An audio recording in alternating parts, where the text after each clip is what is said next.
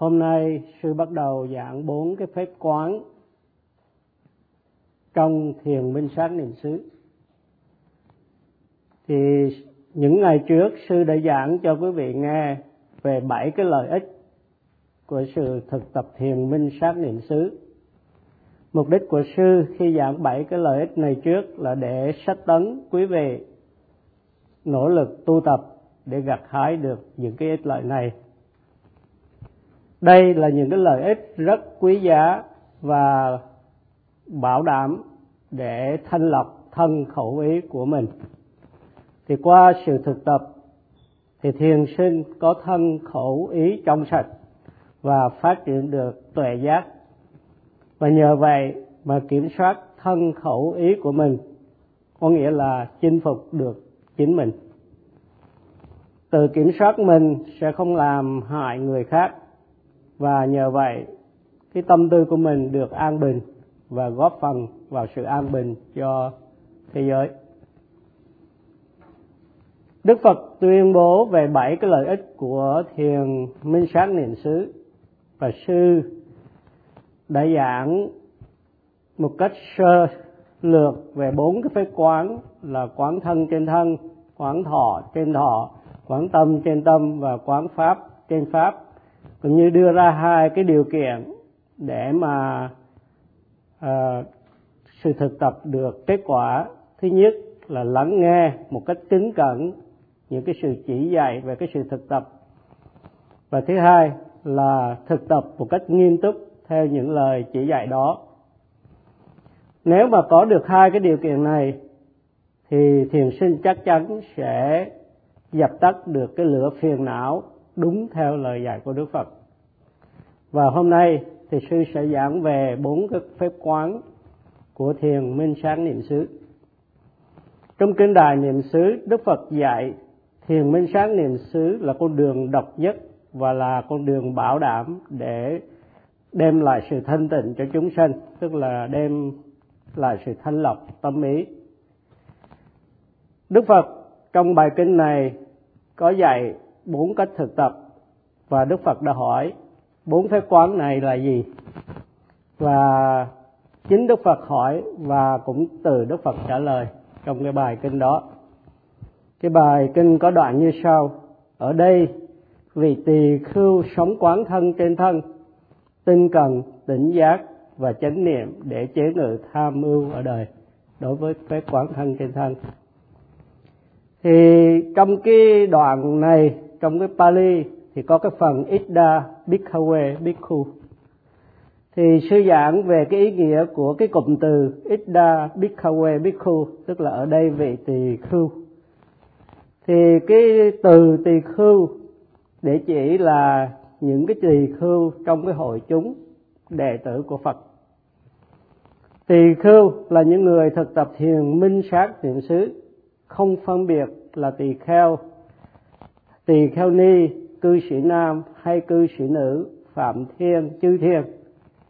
Bởi vì những gì đức phật dạy trong bài kinh này thì được áp dụng hay là dành cho tất cả bốn cái hội chúng, kể luôn cả chư thiên và phạm thiên.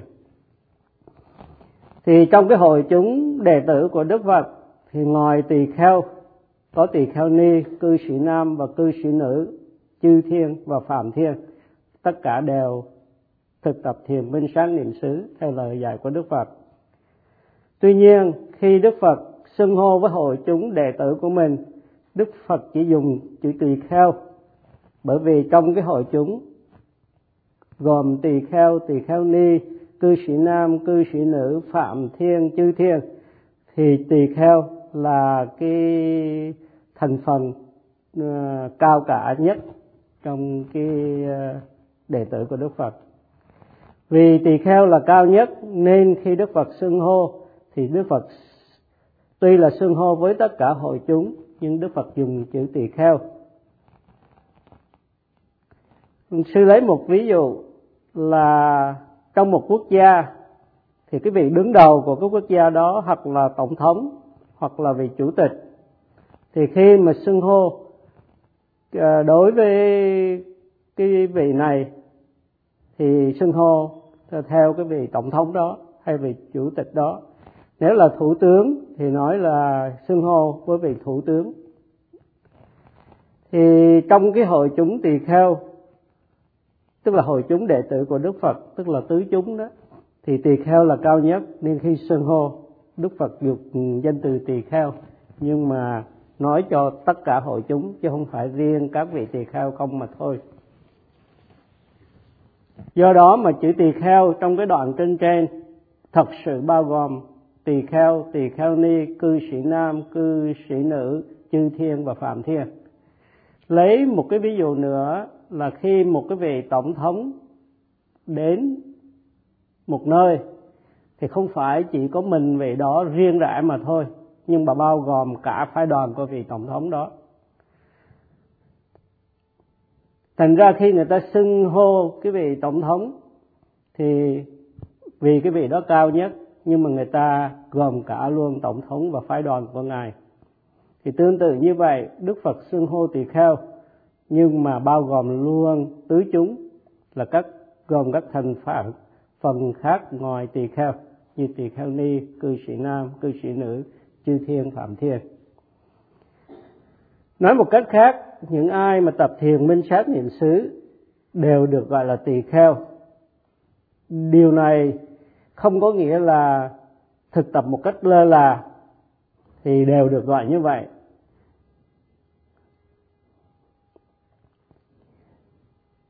Nhưng mà phải thực tập một cách tinh cần thì mới được gọi là một vị tỳ kheo.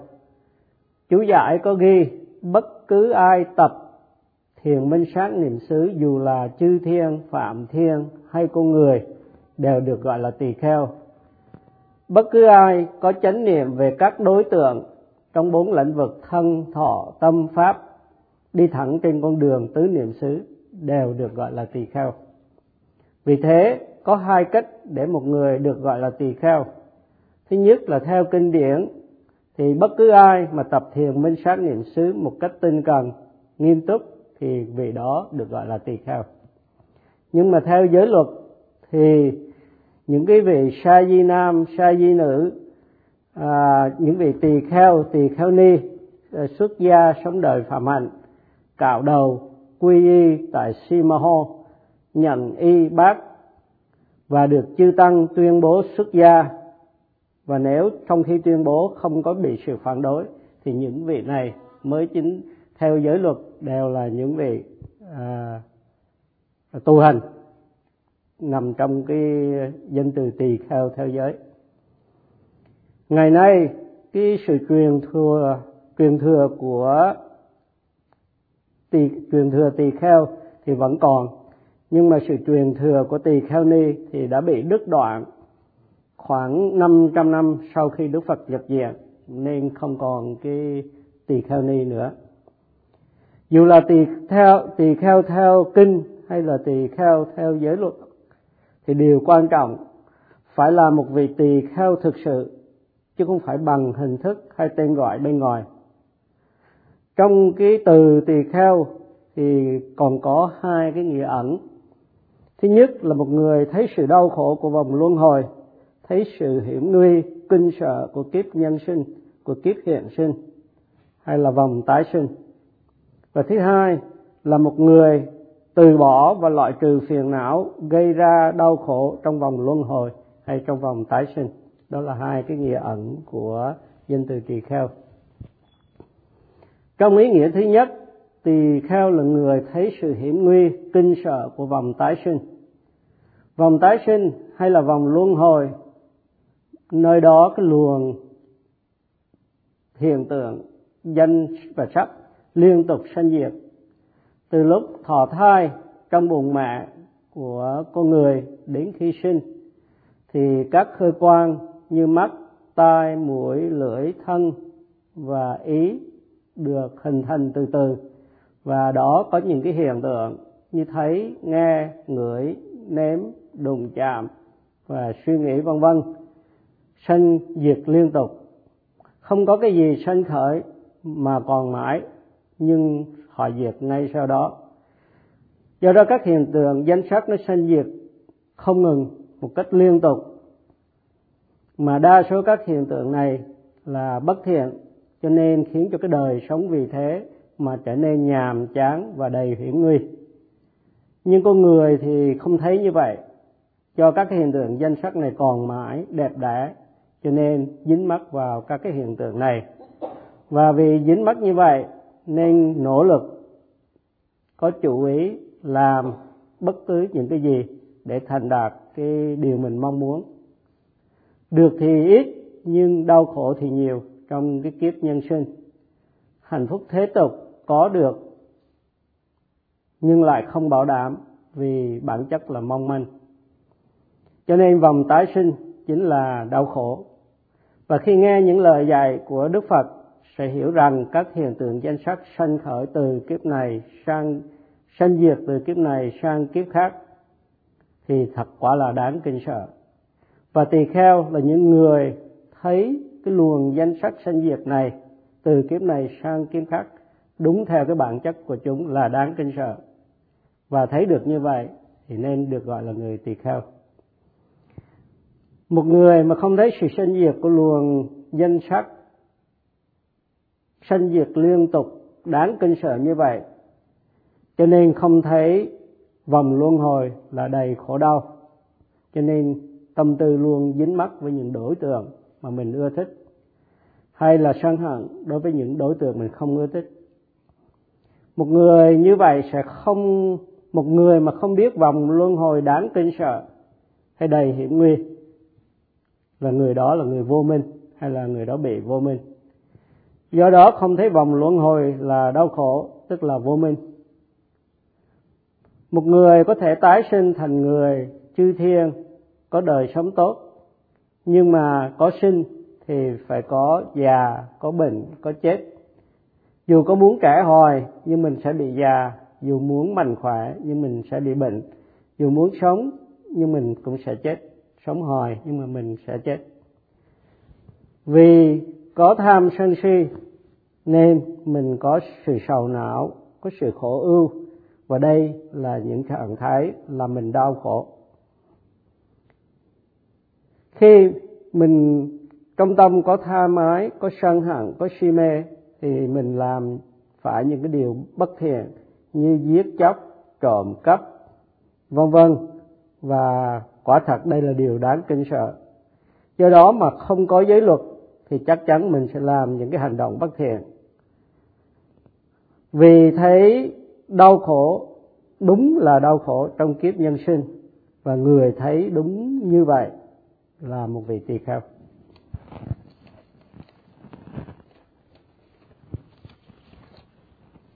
Một người mà làm những cái hành động bất thiện, không chỉ gặp quả xấu trong kiếp tới, mà còn ngay trong kiếp sống này người đó sẽ gặp hiểm nguy, sẽ gặp những điều kinh sợ. Một người sân hận có thể tạo ra cái hành động giết hại, giết hay là hại người khác, lọc lừa ăn cắp ăn cướp, tà dâm, lường gạt để được lợi lạc. Dùng chất say, thành ra phạm phải những cái điều bất thiện.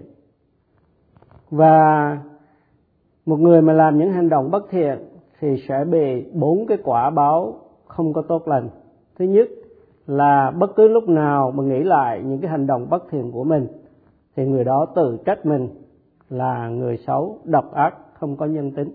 Đó là cái sự tự trách, cái quả xấu. Đầu tiên, và đây chính là sự hiểm nguy của sự tự trách.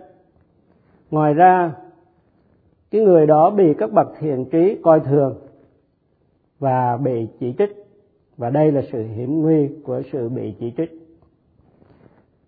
Và cái người mà làm những cái hành động bất thiện, phạm luật thì sẽ bị trừng phạt. Và đây là sự hiểm nguy của sự trừng phạt. Khi chết thì một người làm những hành động bất thiện sẽ tái sinh vào những cái khổ cảnh vì nghiệp xấu của mình. Do những cái chủ ý bất thiện thì đây là sự hiểm nguy của sự tái sinh vào những cái khổ cảnh. Do đó mà có bốn loại nguy hiểm là cái kết quả của những cái hành động và tác phong bất thiện, có nguyên nhân là tham sân và si. Như vậy, tham sân si là nguyên nhân đưa đến những hành động bất thiện và những hành động bất thiện này tạo ra bốn cái quả xấu, là bốn cái điều nguy hiểm. Nguy hiểm của sự tự trách, nguy hiểm của sự bị chỉ trích nguy hiểm của bị sự trừng phạt và nguy hiểm của sự tái sinh vào khổ cảnh.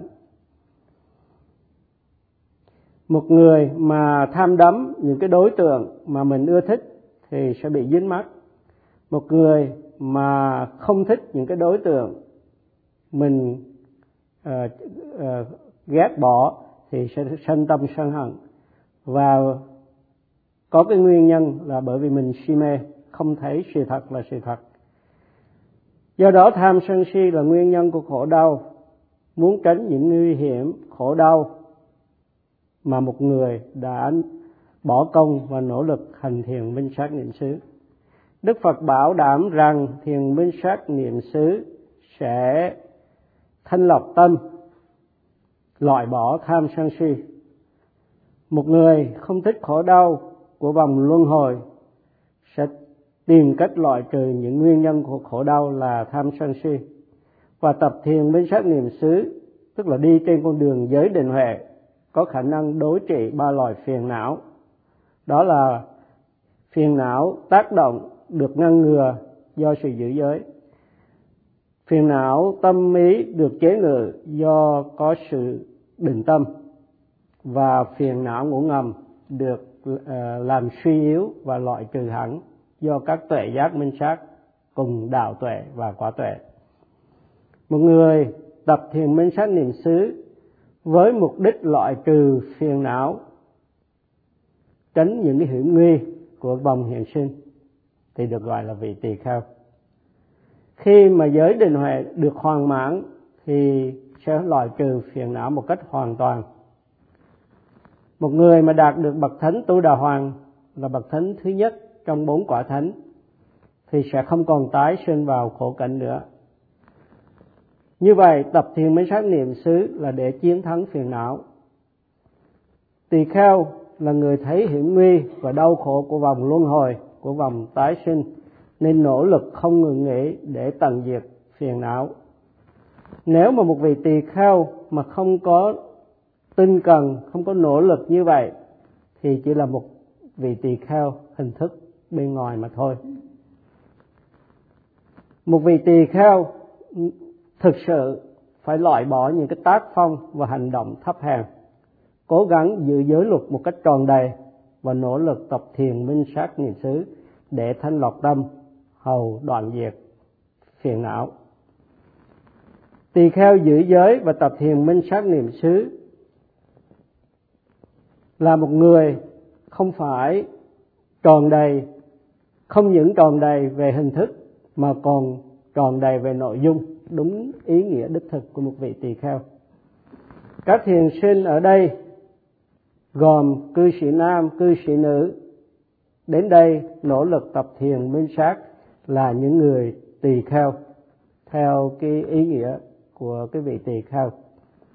Do đó mà trong cái khóa thiền, quý vị nên nỗ lực hành thiền hết mình và sư mong quý vị cố gắng giữ tròn đầy những cái giới luật của mình thọ và nỗ lực thực tập một cách nghiêm túc từng giờ, từng phút, từng giây để xứng đáng là một vị tỳ kheo.